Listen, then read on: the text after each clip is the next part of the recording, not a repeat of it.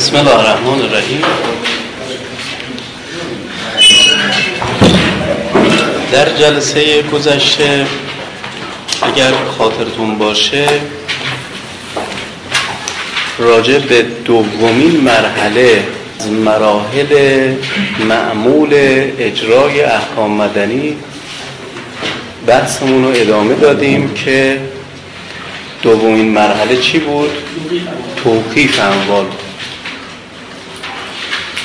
از جلسه قبلش راجع به اموالی که از توقیف مسون هستن بحث رو شروع کرده بودیم و اولین مصداقش که مستثنیات دین هست در همون جلسه اول در واقع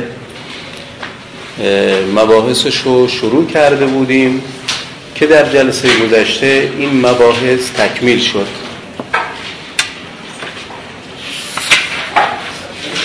نکاتی رو در اون جلسه اول راجع به در واقع مسکن گفتیم که خب اینها همه مربوط میشه به اون جلسه اول. اما راجع به بقیه مستثنیات دین هم نکاتی لازم بود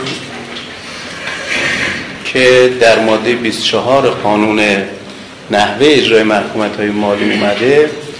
لازم بود که راجع به اونها نکاتی گفته بشه که در جلسه گذشته این نکات گفته شد.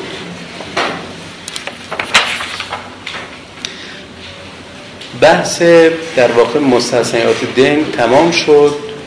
در جلسه گذشته دومین مصداق از مصادیق اموالی که مسون از توخیف هستن رو مطرح کردیم که چی بود؟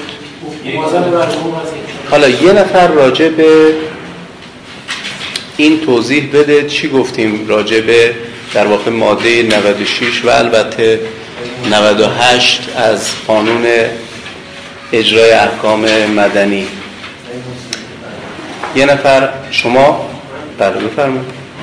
نسبت به ماده 96 هست که حقوق افرادی که حالا از یک مؤسسه دولتی یا خصوصی. حقوق صورت مستقل دریافت می‌کنن در صورتی که محکوم به پرداخت دین باشن مال می‌کنن بله. چه مجرد باشن یا اینکه تغییر باشن اما در فرض اینکه داره زن و فرزند باشن ببخشید یک چهارم در صورتی که زن فرزند نداشته باشن یک چهارم قابل توقیفه از برای توقیف هم ما به محل کار یا سازمان مورد نظر. مثلا قاضی اجرایی احکام نهار غذایی نامه میدیم تا این حقوق کسر بشه محاسبه حالا یک چهارم یک سوم هم حقوقی که به صورت دریافت میشه نه به اضافه مثلا به عنوان پاداش یا اضافه کاری چون نسبت به توان مورد پاداش و اضافه کاری اینا تماما قابل توقیفن نسبت یک چهارم و یک سوم نسبت به اینا اعمال نمیشه. بعد ملاک مبلغ هم مبلغیه که بعد از کسر قصورات قانونی مثل بیمه و بازنشستگی و صندوقهایی که ممکن دولت داشته باشه. اینا ملاکه. نه مثلا که طرف ایجاب وام داشته باشه بعد بانک بخواد وام بگیره با مبلغی که مورد صدور کنه و چون این مورد به دستور مقام قضاییه بعد وام و اقساط یکیمینی اولویت نسبت به حالا حقوق بازنشستگان و وظیفه بگیران هم فرمودیم که تا یک شاید قابل و چنانچه دین مربوط به خود شخصی باشه که حالا براسش دارن حقوق وظیفه حقوق وظیفه‌اش می‌گیرن فقط تو همین صورتی که قابل می‌گیرن اگر دین مربوط به حالا بررسه باشه از حقوق قابل نیست. تو تقریبا همین مطالب خیلی خوب. راجع به در واقع بعد مصداق سوم رو گفتیم که مصداق سوم چی بود؟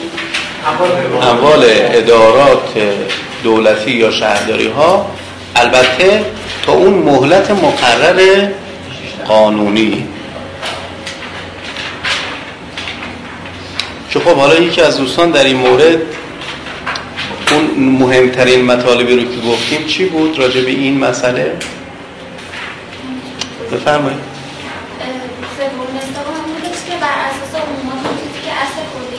ده روز پس از صدور اجرای اون اجرای در وجود داره ولی این ده روز بعد از سپری شد وارد عملیات اجرایی میشه ولی این ده روز در مورد دولتی صرف نمی‌کنه و بر اساس واحده نقل پرداخت به دولت باید عمل کنیم که یک و نیم سال از سال صدور حکم فرصت داده که اون توسط دولت اجرا بشه. بله. بعد این یک و نیم سال هم گفتیم که باعث میشه که بعضی وقتا حتی اگر که در اوایل سال صادر شده باشه به دو نیم سال هم برسه. بله. بعد گفتیم که یه قانون مشابه هم در مورد شهرداری داریم در این مورد.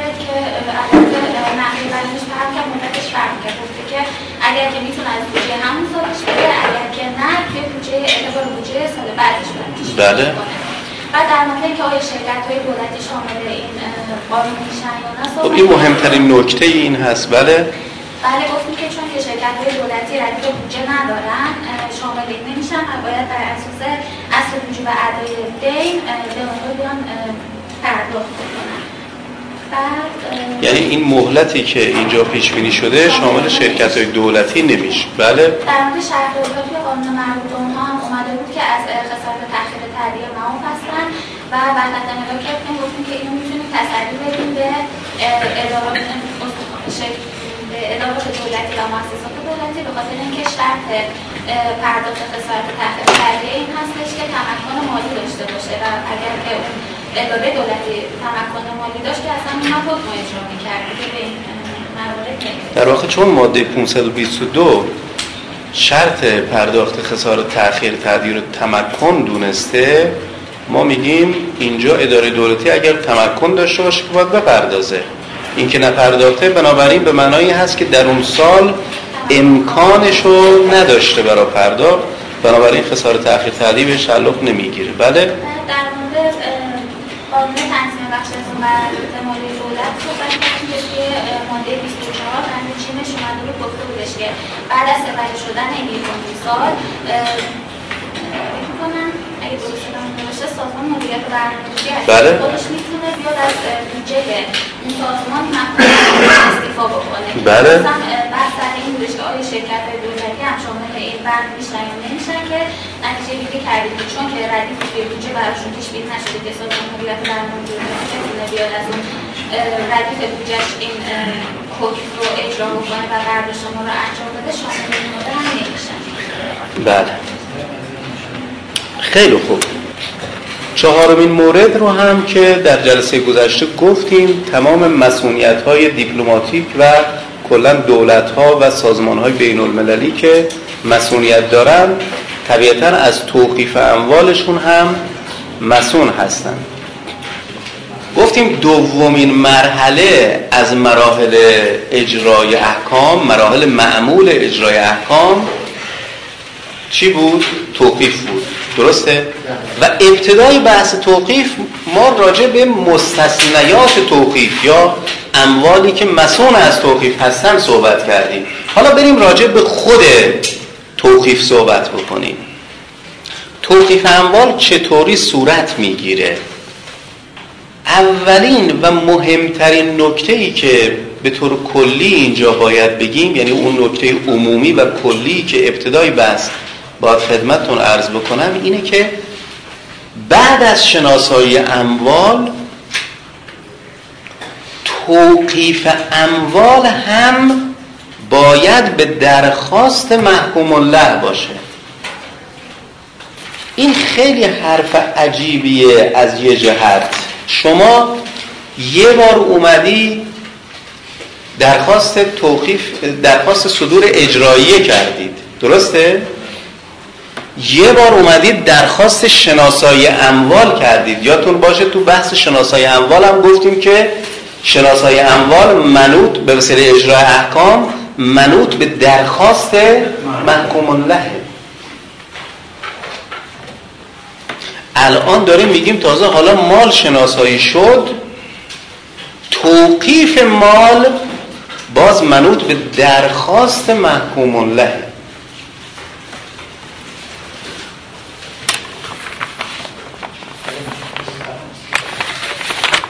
یعنی تا محکوم الله. درخواست نکنه ما مالی که شناسایی شده رو توقیف نمی کنیم. چرا؟ شناسایی اموال چجوری صورت می گرفت؟ سه طریق داشت. یکی خود محکوم علیه می اومد معرفی می کرد. یکی محکوم الله می اومد معرفی می کرد. و یکی محکوم الله می اومد درخواست شناسایی می کرد ما خودمون یعنی اجرای احکام سومی اجرای احکامه. اجرای احکام می‌رفت شناسایی می‌کرد. درسته؟ حالا اونجایی که خود محکوم الله اومده معرفی کرده ما زیاد مشکل نداریم. طبیعتا وقتی مالی رو معرفی می‌کنه چه تصریح کرده باشه و چه نکرده باشه درخواست توقیفش رو هم داره دیگه. برای خوشگلی که نیومده معرفی کنه این مال رو. معرفی کرده که مال چیه؟ توقیف بشه. با این حالت وسط یعنی دومی اصلا مشکل نداریم. ولی راجع به اون دو حالت دیگر ما مال رو برای چی توقیف می‌کنیم؟ برای اجرای حکم. برای فروش. برای اینکه محکومون به وصول بشه. خیلی وقتا خیلی اموال هست توقیفی اینا یه کار بیخودیه. مخصوصا محکومون علیها مخصوصا میان یه مالی رو معرفی می‌کنن. که مطمئنن این خریداری نداره. یه زمین دور افتاده یک وسیله فرسوده یک چیزی که اصلا به قول معروف روغن ریخته نظر حضرت عباس هست. میان اینجور چیزا رو معرفی می‌کنن.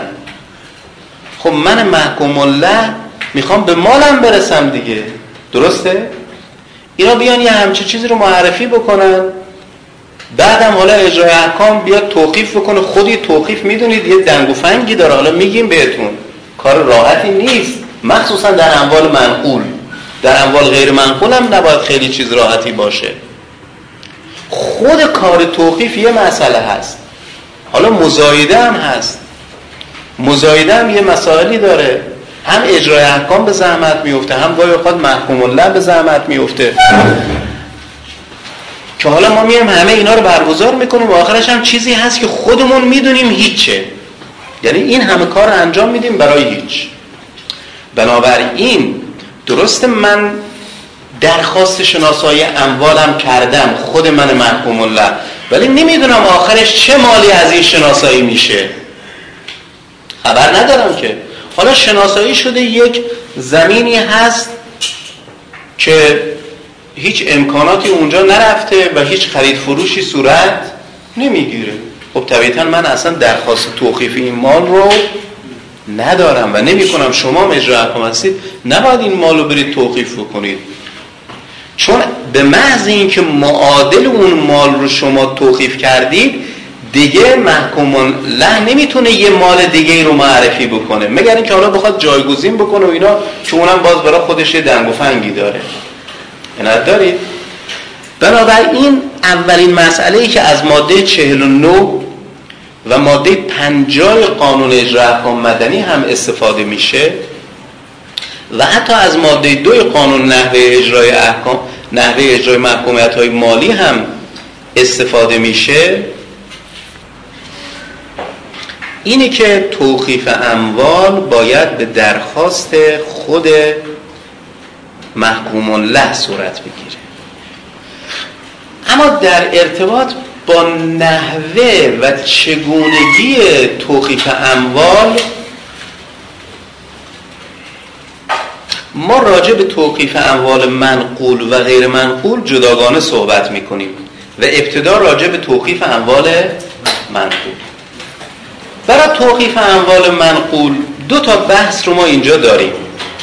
بحث اولمون راجع به اینه که شما که می‌خواید توقیف بکنید باید مالکیت محکومون علیه رو احراز بکنید اگر بخواید به عنوان یه تیتر بنویسید تیتر اینه بحث اولمون چگونگی احراز اولیه مالکیت محکومان علیه بحث دوممون ترتیب توقیفه اما بحث اول شما که می‌خواید مال رو توقیف کنید به عنوان مال محکومون علیه توقیف می‌کنید دیگه درسته؟ شما اول باید احراز بکنید که این مال مال محکومون علیه چیه؟ اما نکته فوق العاده مهمی که اینجا وجود داره این احراز اسمش هست احراز اولیه چرا بهش میگیم احراز اولیه؟ چون این احراز اولیه ممکنه بعدا چی بشه؟ از بین بره علتش اینه که شما در زمانی که این احراز اولیه را انجام می‌دید یک رسیدگی که انجام نمی‌دید یک رسیدگی قضایی که انجام نمی‌دید. مثل احراز مالکیتی باشه که دادگاه در مقام صدور و حکم انجام میده.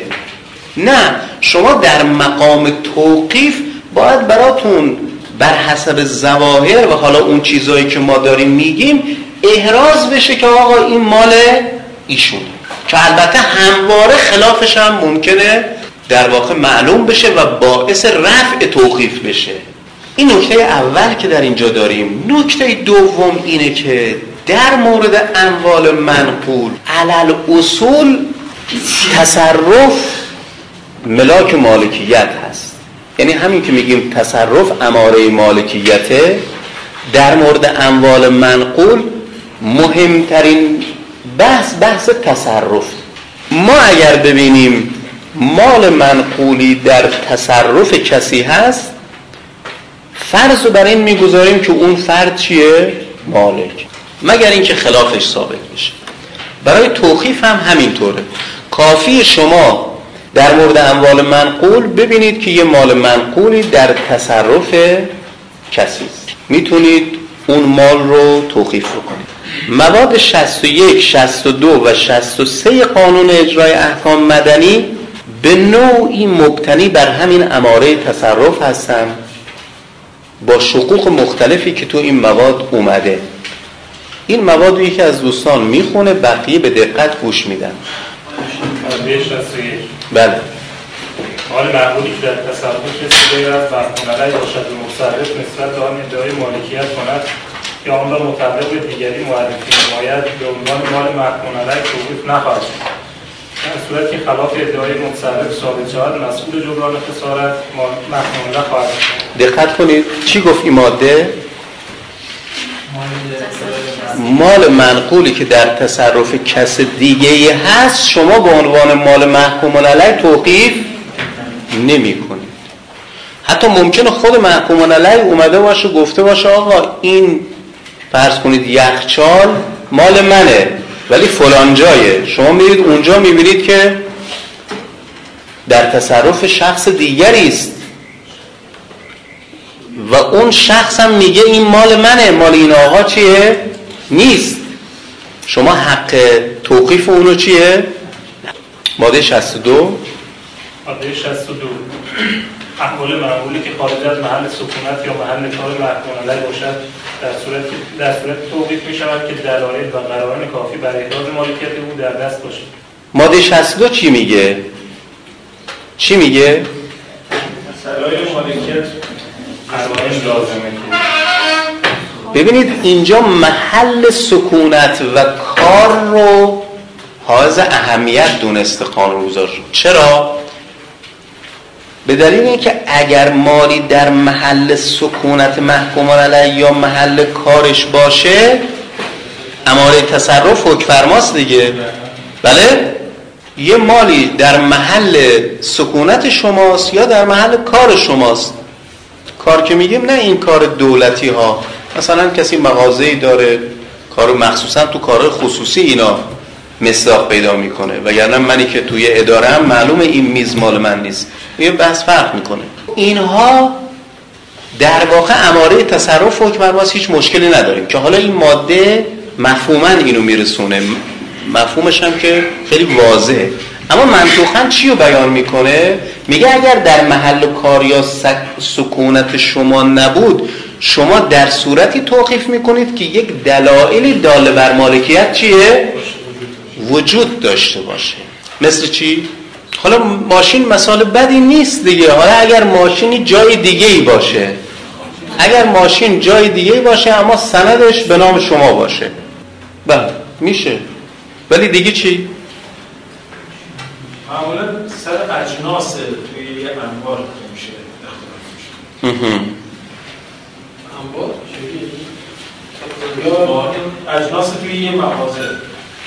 استاد اسم اجناس تو مغازه هست. بعد ما یه مثلا قبض انبار داریم که اجناس واسه در تصرف ما نیست. اما قبضش روی در اختیار این قبضه قضیه برای اینه که رو قراره که دلیل برای اینه که انبار واسه ما آره.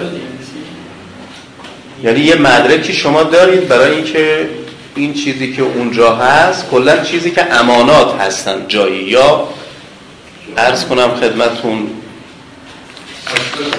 می‌تونن باشن. ولی چیزی که خیلی خیلی بهتر شاید بشه مثال زد حساب های بانکی دیگه. یعنی پولی که شما تو حساب بانکی دارید یعنی پولی دارید که نزد بانک اصلا. نزد خودت شما هیچی نداری ولی یه دفترچه حساب داری خودش دلیل بر اینه که این پولی که اونجا تو بانکه این مال شماست دیگه. مثلا الان پیکس که می‌خواد پیمانکاری جای شرکت کنه برای مناقصه و اینا بانک ضمانتنامه می‌خواد از این شخص اونو توقیف می‌کنه اون پول رو. بازم میشه اینجا بگیرن؟ در حالی که توقیفه که ضمانت اون کاری که طرف داره انجام میده از حالا ممر درآمدش شغلشه قاعدتا یه چنین زمانتنامه مثلا برای کاربر ادارات دولتی مثل شهرداری که کسی پیمانکاره می‌خوان. ببینید ببینید در این جایی که الان ما داریم صحبت می‌کنیم شما چرا اونو میگید؟ ممکنه یه نفر مالی داشته باشه در رهن دیگری باشه. غیر از این مثال شما مثل اون دیگه. بله. در رهن دیگری باشه. شما توقیف می‌کنید بعدا او اعتراض می‌کنه. کسی که مال در رهنشه میاد اعتراض می‌کنه. میگه من نسبت به این حقوقی دارم. اما شما در این لحظه می‌تونید اون مال رو توقیف بکنید. هر کسی که بعدا اعتراضی در این مورد داشته باشه ما به اعتراض اون هم رسیدگی می‌کنیم رفت توقیف می‌کنیم. ببخشید یه مقدار یه وجه نردی که توی کشوی میزش تو حل کاره چرا نمیشه؟ چرا نمیشه؟ این که من گفتم معمولا محل کار اینم صدق می‌کنه. من گفتم معمولا در محل کار دولتی چون اینا ما می‌دونیم اینا هیچ کس وسیله شخصیش رو نمی‌بره اونجا. ولی اون مثالی که شما می‌زنید یه مقدار وجه نفت و کشوشه اگر کارش با پول نباشه چون بعضی کارمند دولت هم پولای دولت در اختیارشونه دارن چیز می‌کنن. متوجه هستی؟ اونم می‌تونه باشه. اینا دیگه حالا مصداقهایی هست ممکنه هست مورد فرق بکنه ولی چرا نمیشه؟ امکانش هست. هموارشون بس همسرشون و اینا چیزی میشه تو میشه نمیشه که برای این کارو خب به هر حال ببینید در زمان توقیف که شما الان کاری نمی‌تونید انجام بدید وقتی مال به نام دیگریه شما نمی‌تونید توقیف کنید. اگر بر اساس ماده 21 رفتن و احراز کردن که این برای فرار اومده مال رو به نام دیگری کرده اون وقت اون ماده 21 اعمال میشه. اناد دارید؟ وگرنه در حال حاضر شما کاری نمی‌تونید انجام بدید. مفهوم مخالف این ماده این اموالی که در داخل منزل یا محل کار باشه باید احراز مالکیت نمی‌کنه فقط درست کنی گفتیم مفهوم این ماده همون اماره تصرفه. البته احتیاج به گفتن نداره چون اماره تصرف رو قانون مدنی گفته و این قانون هم برش تاکید داره. پس مثال هایی که ما برای این ماده 62 می‌زنیم یکی موجودی حساب های بانکی هست. یکی اوراق سهامی است که شما از شرکت ها دارید.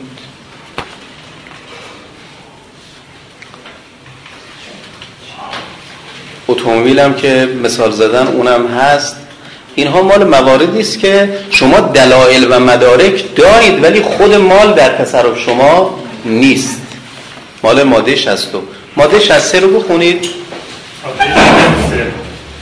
از اموال منقول موجود در محل سکونت زوجین آنچه معمولا و عادتا مورد استفاده اختصاصی زن باشد متعلق به زن و آنچه مورد استفاده اختصاصی مرد باشد متعلق به شوهر و بقیه از نظر مقررات قانون مشترک بین آنها محسوب می شود مگر اینکه خلاف آن ثابت شود.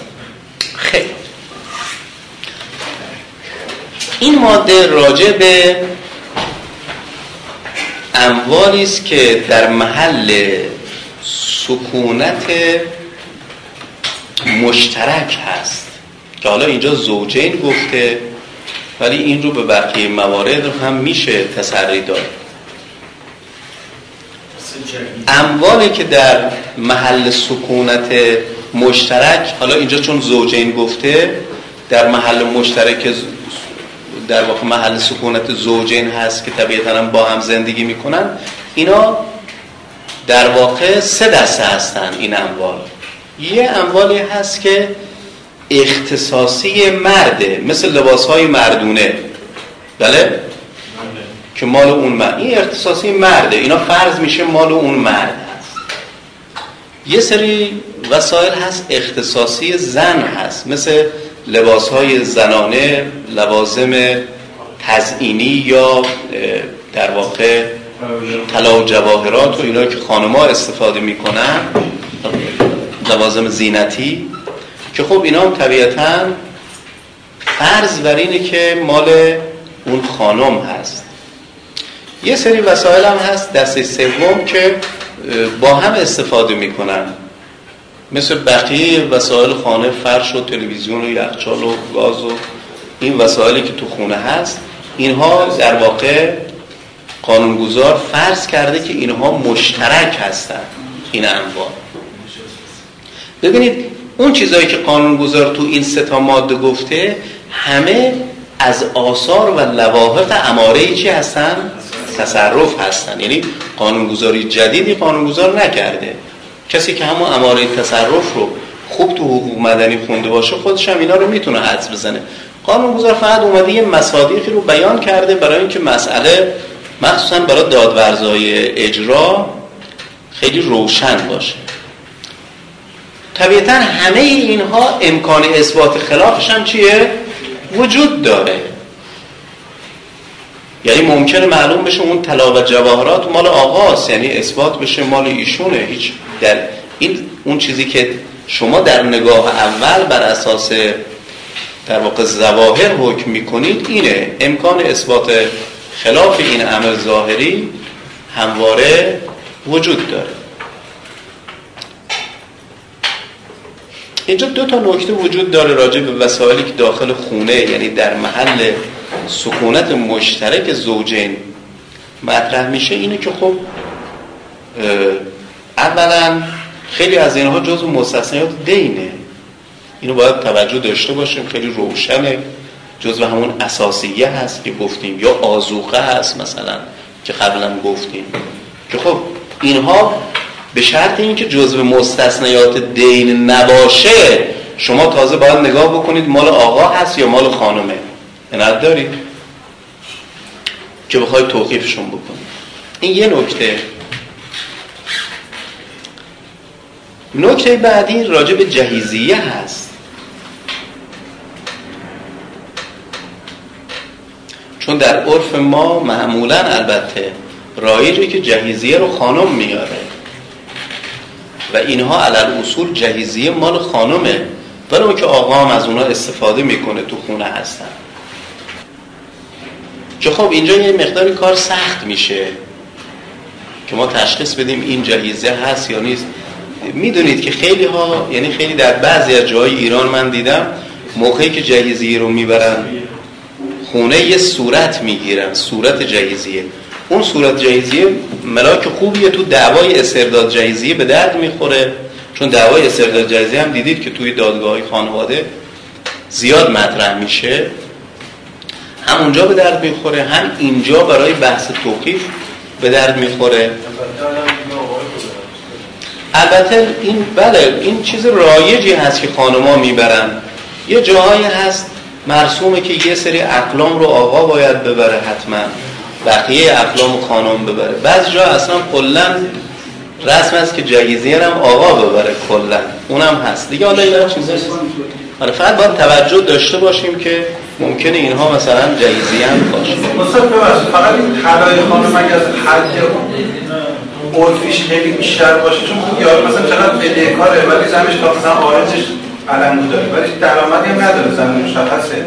اونا همه مرد خریده براش دیگه ولی به نوعی تبدیل به طلا کرده که حالا هم پسنداز باشه هم از این خارج باشه بگه که خب مثلا طلای زن و برای این حد تعارفی وجود داره این قانون یا نه هر میزان باشه دیگه برای زن نداره نداره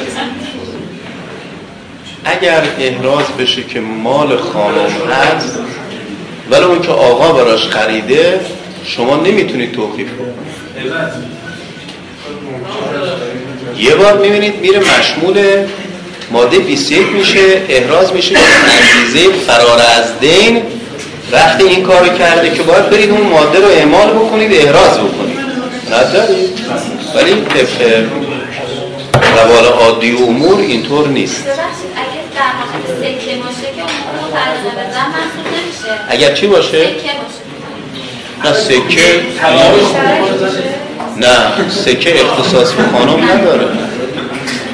گفتم چیزای زینتی در واقع.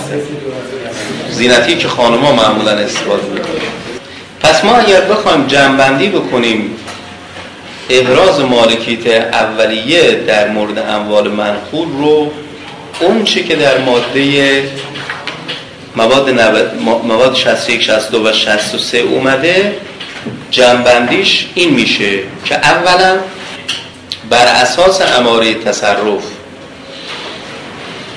اموالی که در تصرف محکومان علیه هست اموال منقولی که در تصرف محکومان علیه اینها قابل توخیف هم. و اگر در تصرف شخص دیگری باشن یعنی اموالی که محکوم علیه ادعا می‌کنه مال منه یا حتی محکوم الله ادعا می‌کنه مال محکوم علیه اگر در تصرف شخص دیگری باشن و اون شخص هم ادعا بکنه اینها مال منن این اموال دیگه قابل توقیف نیستن.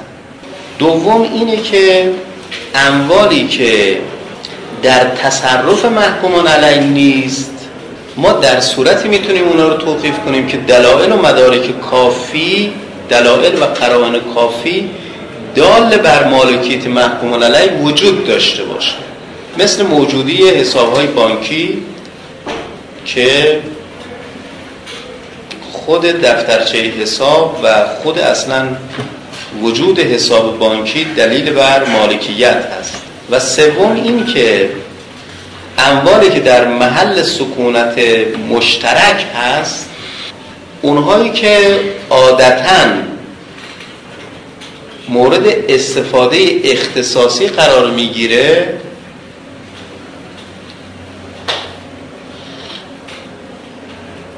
متعلق اون فرد حساب میشه؟ اون فردی که اختصاصا از اونها استفاده می‌کنه و بقیه مشترک به حساب میان. مگر اون که باز خلاف اینها ثابت بشه. خب. این راجع به توقیف اموال منقول بحث اولمون که چگونگی احراز مالکیت اولیه بود. اما ترتیب توقیف اموال منقول. در مورد ترتیب توقیف اموال منقول باز دو تا بحث رو داریم. بحث اول ترتیب اموال مشترک میشه توقیف کرد دیگه. مشترک به حساب میان. یعنی مشاع به حساب میآیند. میشه توقیف کرد. بله اموال مشاع رو که میشه توقیف کرد. فقط نسبت به سهم اون فردی که محکوم علیه واقع شده. در مورد ترتیب توقیف اموال منقول عرض می‌کردم ما در واقع دو تا بحث رو داریم. یک ترتیب معمول و دو ترتیب های خاص. ابتدا ترتیب معمول رو عرض می کنیم به طور معمول برای توقیف اموال منقول شما سه کار رو باید انجام بدید. یعنی برای اینکه یه مال منقولی رو توقیفش بکنید لازم هست که سه کار رو انجام بدید. یک صورت برداری دو ارزیابی و سه سپردن به حافظ. که این سه کار رو انجام بدید در واقع توقیف محقق شده. نحوه صورت برداری رو مواد 67 تا 72 قانون گفته. ماده 67 بکنید حالا یکی دو تا ماده رو بکنیم چون در واقع نکات قابل توجهی داره. ماده 67 دادرس یا معمول اجرا باید قبل از توقیف اموال معمول صورتی که مشتمل بر رسم کامل اموال از طریق دو عدد و اندازه و غیره. با تمام حروف اعداد باشد تنظیم نماید در حکم طلاق نقره ایار آنها حتی ایار آنها معین باشد و در جواهرات اسامی و مشخصات آنها و در کتاب نام کتاب معلف مترجم خطی یا شامل بودن آن با ذکر تاریخ تحویل یا چاپ و در تصویر و تبدیل نقاشی خصوصیات به اسم نقاش. اگر معلوم باشد و در مصنوعات ساخت در مصنوعات ساخت مدل و در مورد فرش بافت و رنگ و در مورد سهام و اوراق واحدات و تعداد و مبلغ اسمیان و به طور کلی در هر مورد مشخصات و خصوصیاتی که معرف کامل مال باشد نوشته می‌شد خب اون چیزی که از ماده 67 متوجه میشیم اینه که موقع صورت برداری باید یک مشخصاتی از مال بنویسیم که وضعیت مال در حین توقیف مشخص باشه. این خیلی مهمه. مشخصات باید معرف ویژگی های کامل اون مال باشه. مثلا شما نمی‌تونید بگید آقا یک دستگاه یخچال ده فوت مثلا اینجا هست. من توقیف می‌کنم. ببینید این مشخصات کامل نیست. حالا اگر شما مشخصات کامل رو ننویسید چه مشکلی به وجود میاد؟ الان چه مشکلی به وجود میاد؟ احسن احسن. ببین شما اینو تحویل حافظ می‌دید. امکان داره جابجاش کنن دیگه. این یخچال رو بردارن دقیقا یه یخچال دیگه بیان بذارن اونجا. ببینید شما باید مشخصاتی رو بنویسید که نتونن جابجاش کنن. رنگش اینه مدلش اینه نمی‌دونم. حتی یه مقداری از وضعیت ظاهریش که چه مقدار کار کرده فلان. چون ممکن عین همون نوعه برن یه کهنش رو بیارن بذارن. حالا شما که میگم شما برای صورت برداری نمیرید. یعنی اون دادورزی که این کار رو انجام میده اون باید آموزش دیده باشه که به طور کامل مشخصاتی که قشنگ این رو توصیف بکنه اونجا. این بالا مهمترین مسئله هست که اونجا باید انجام بده. حالا ماده 68 راجع به این هست که اون صورت جلسه صورتی که می نویسید تقریبا مثل صورت صورت جلسه دادگاه تراشیدن و پاک کردن و اینها نداشته باشه. اگر داشته باشه باید توضیح بدید و فلان این حرفا. کار نداریم این از نظر اهمیت این صورت جلسه هست. نمی‌خونیم ماده 69 رو بخونید.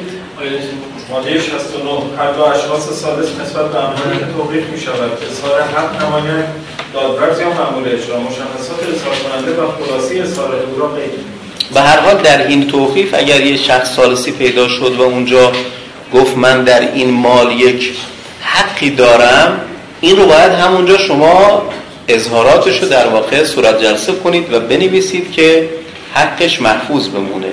اگر بر اساس ماده هفتادم اگر محکوم له و محکوم علیه یا نماینده اونها هم حرفی داشتن اون هم در واقع قید میشه.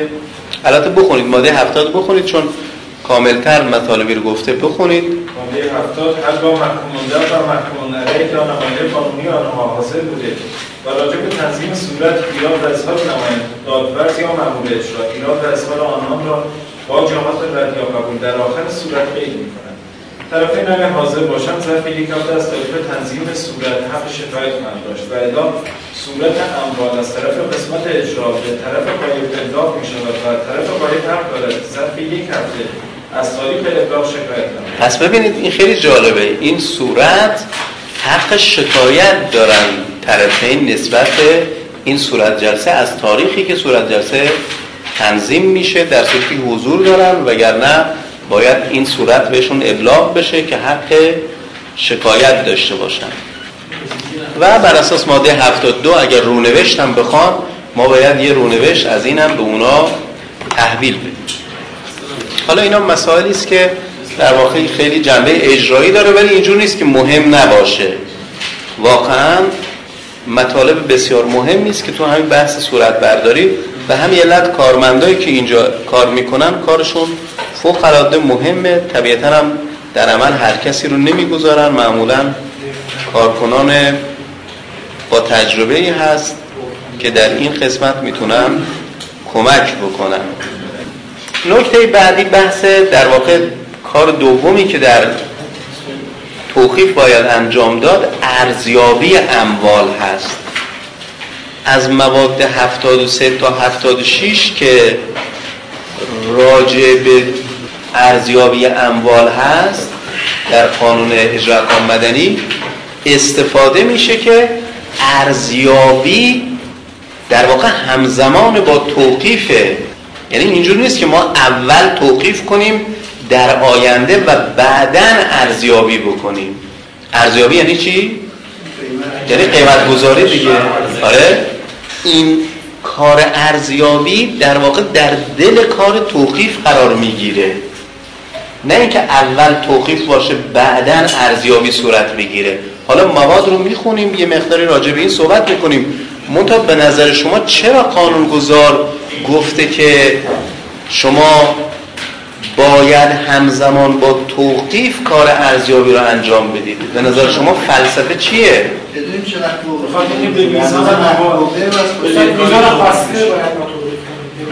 محکومون به احسن. ببینید ارزیابی اموال همونطور که دوستمون گفتن علت این که شما باید همین جوری ارزیابی کنید بری جلو اینی که شما حق نداری که بیشتر از محکومون به توقیف بکنید بخونید ماده 73 رو. ارزیابی اموال منقول که توقیف به عمل میاد و در صورت اموال درج می شود قیمت اموال را محکومون و محکومون علیه به ترازی تعیین می نمایند و هر طرفین دیگه توقیف حاضر نباشند یا و در تعیین قیمت ارزیاب معین می خیلی خوب. ببینید این ارزیابی که اینجا داره میگه نکته های اهمیتش اینه که اگر طرفین حضور داشته باشن با توافق طرفین انجام میشه. مگر اینکه طرفین نسبت به قیمت اون مال چیه؟ اختلاف داشته باشن. پس اصل و قانونگذار برای این گذاشته که شما نرید سراغ ارزیاب. کارشناس. اگر خود طرفین قبول دارن که این مال این مقدار هست در حقیقت کافیه.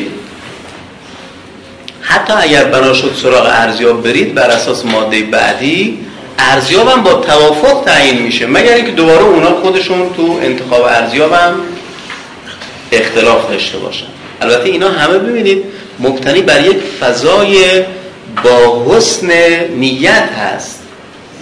که البته فرضم باید بر این باشه بنده مدیونم آقا طلبکاره. ما که با هم دعوا نداریم. تازه اگر اختلاف نظری هم داشتیم الان دادگاهی اومده حکم داده. ما داریم همکاری می‌کنیم که این رأی چیه؟ اجرا بشه. در یک فضای معقول و منطقی اصلا جامعه باید اینطوری باشه. حالا نمی‌دونم در عمل اینطوری هست یا نه. اون دیگه اگر نباشه جای تأسف هست. باید اونقدر جامعه متمدن باشه که اصلا همکاری بکنه خودش که این در واقع کسی که طلبکار هست به حقش برسه. در بحث حالا اون بحثای شرعی قضیه هم هست. تو کشور ما که حالا عمدتا هم مسلمون هستیم یعنی مردم ما مسلمون هستن خب ادای دین واجبه دیگه. میگن حالا اینو هی شنیدیم که میگن اگر طلبکار اومد در خونه نماز هم بشکن مثلا. مستثنیات دین شما فکر می‌کنید از کجا اومده؟ اصل وجوب ادای دین یک تکلیف شرعیه. حالا ما تبدیل کردیم به یه تکلیف قانونی. مستثنیات دین هم مستثنیات همون تکلیف شرعیه. یعنی خود مکلف میگه اگر تو بهش میگه میگه اگر تو مدیون باشی باید مال تو بفروشی و دین تو پرداخت بکنی. واجب بر تو. یعنی اگر این کار نکنی گناه کردی. اما برات استثناء قائل میشه میگی اینها رو واجب نی بفروشی ها اینها رو واجب نیست بفروشی یه اصلا اصلش یه حکم شرعی بوده که حالا توی این قوانین ما اومده به عنوان یک سری مسائل قانونی. طبیعتا ارزیاب اگر تعیین بشه مثل نظر کارشناس حق اعتراض بهش دارن حق و زنمه بهش تعلق می‌گیره.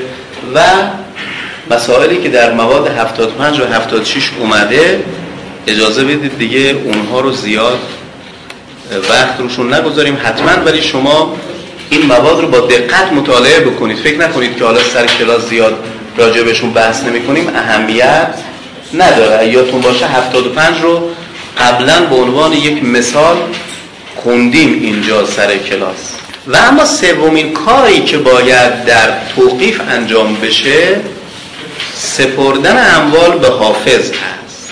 مواد 77 تا 86 راجع به سپردن اموال به حافظ خب حفظ اموال مسئله مهمیه. این که حافظ چه کسی باشه مسئله مهمیه. ما جهات رد قاضی داریم دیگه نه؟ جهات رد دادرس اینجا هم در واقع جهات رد حافظ رو داریم. بخونید ماده 79 رو. اموال تولید شده.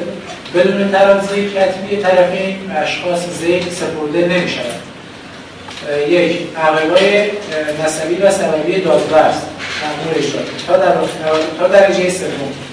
دو محکومون له و محکومون علیه و همسر آنان و کسانی که با طرفین قرابت نسبی یا سببی تا درجه سوم دارند. خیلی خوب. ببینید اینجا یکی کسی است که اموال رو تحویل میده که دادورز اون ملاکه که اینها در واقع نسبت نزدیک با او نداشته باشن. و یکی هم که خود محکوم له و محکوم علیه هست و بستگان اونها که در واقع گفته به اینها نمیشه سپرد مگر اینکه خود طرفین در این مورد چیه؟ ترازی بکنن. چون نفع اونها ملاک هست در واقع این قانون یک قانون تکمیلی است قانون امری چیه؟ نیست. میشه برخلافش توافق کرد. هیچ اشکالی نداره. الان سازمان خاصی نداره که اموال در, در حال حاضر نه. اینکه یه سازمانی مخصوص این کار باشه ما نداریم. خب طبیعتا حافظ حق الحفاظه باید بهش پرداخت بشه دیگه. درسته؟ کارش مجانی نیست چون اصل عدم تبرع حافظ حق استفاده از مال رو نداره. امینه. و به مانند هر امینی باید از اون مال نگهداری بکنه. ماده 83 رو بخونید. حافظ نسبت به اموال غروب شده امین است. و حق ندارد اموال غروب شده را مورد استفاده قرار داده یا به کسی بدهد. و به کلی هر بار حافظ مرتکب تعدی یا تفریط گردد از طول پرداخت خسارت والده بوده و حق مطالبه اجرت هم نخواهد خب طبیعیه. اگر امین مرتکب تعدی بشه ید امانیش تبدیل میشه به ید زمانی مسئولیت داره و اجرت هم دیگه بهش تعلق نمی‌گیره. حتی بر اساس ماده 674 قانون مجازات اسلامی یعنی قانون مجازات اسلامی 1375 این کارش وصف کیفری هم داره. یعنی هم مسئولیت حقوقیش سر جاش هست و هم مسئولیت کیفری داره. دیگران هم حق دخل و تصرف در این اموال به غیر از حافظ. اشخاص دیگر هم حق دخل و تصرف در این اموال توقیف شده رو ندارن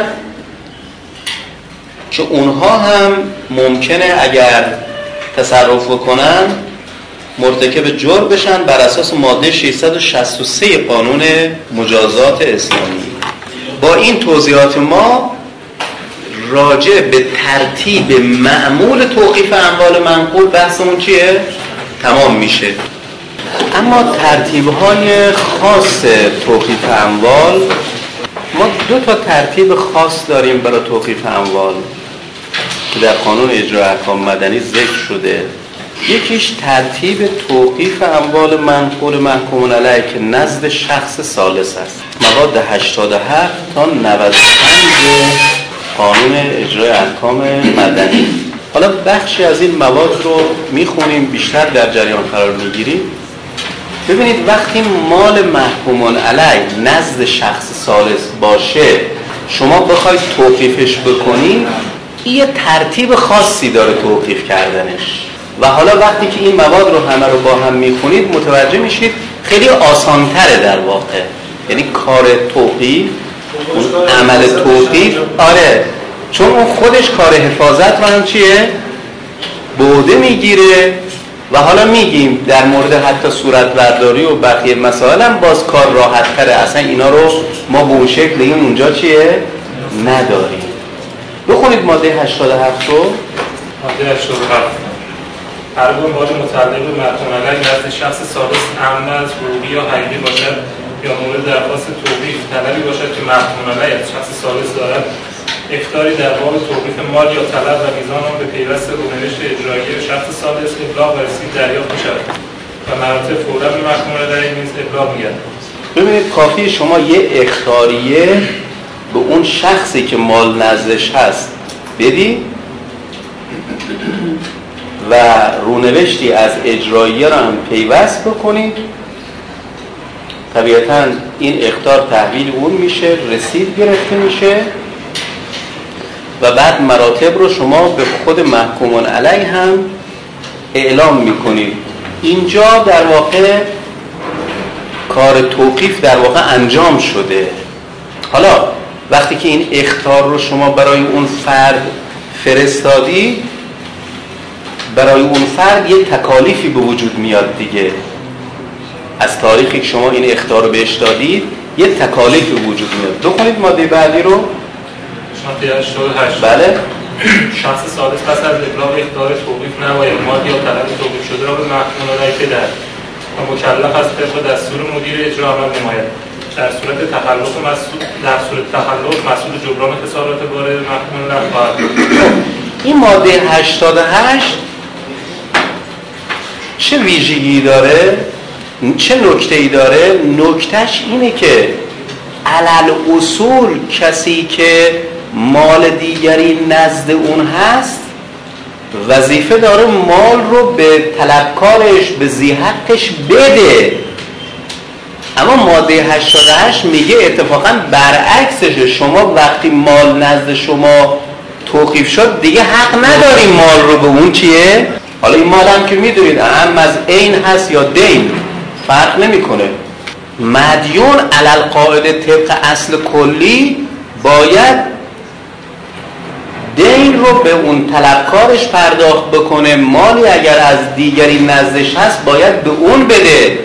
ولی این نامه توقیف شما اونقدر مهمه که برابر ماده 88 از لحظه ای که این نامه توقیف رو دریافت کرد برعکس دیگه اتفاقا حق نداره این مال رو به اون کسی که زی حقش هست چیه؟ تحویل بده و باید طبق دستور مدیر اجرا عمل کنه و در صورت تخلف مسئول جبران خسارات وارده هست بله؟ خیار هم داشته باشه معامله باز هم باید اونا به مدیر اجرا بده اگر چی؟ داشته باشه معامله چه با شخص داشته؟ به نظر میاد که حالا اگر در حین توقیف یک کیس شما مطرح می‌کنید یه مسئله رو در واقع مطرح می‌کنید ولی به نظر میاد پاسخش اینه که این توقیف حق خیار شما رو از بین نمی‌بره. اون حالا تو اون مسئله که مثلا فرض کن بنده این اتومبیل رو از یه نفر خریدم ببخشید اتومبیل فلانی دست منه. حالا این خیار رو چجوری شما میگید؟ یعنی اون بیاد اعمال خیار بکنه چجوریه؟ این تو نه توضیح بدید بیشتر. هر یک از خب اون که معامله صورت گرفته نه. شما مثالی بزنید که مال دیگری نزد من باشه. خیار چجوری مصداق پیدا می‌کنه؟ شخص مالی رو این مالی محکوم علیه مالی رو خریده این مالی که از کسی که خریده اون شخص و در نزد شخص سالس باشه. ولی شخص مثلا آقا یعنی محکوم علیه یه مالی خریده این مال محکومان علی هنوز تحویلش نشده. اینجوری بفرمایید. هنوز تحویلش نشده دیگه. آره دیگه. هنوز تحویلش نشده ولی ما به اون میگیم که به فروشنده میگیم این مال توقیف دیگه شما به اون تحویل نده. و اون میاد چیکار می‌کنه؟ در این فاصله میاد اعمال حق خیار می‌کنه. به نظر میاد هیچ اشکالی نداره. یعنی این توقیف ما حق خصوصی اون فرد مبنی بر خیار رو اعمال نمی‌کنه. حالا در لحظه توقیف که به هر حال این اعمال خیار نکرده دیگه. سوال اینه که آیا بعد از این می‌تونه اعمال خیار بکنه؟ به نظر میاد می‌تونه. پاسخ شما تو اون مسئله بله؟ مثلشو پس بگیریم توقیف شده رفته دیگه. ولی این توقیفه دیگه منتفی میشه. اگر او این کار انجام بده بعد سرسید خیالش رسید. حالا من خیال اعمال کنم هیچ چیزی نداره بهش پس بده. من یه مثلشو پس بده.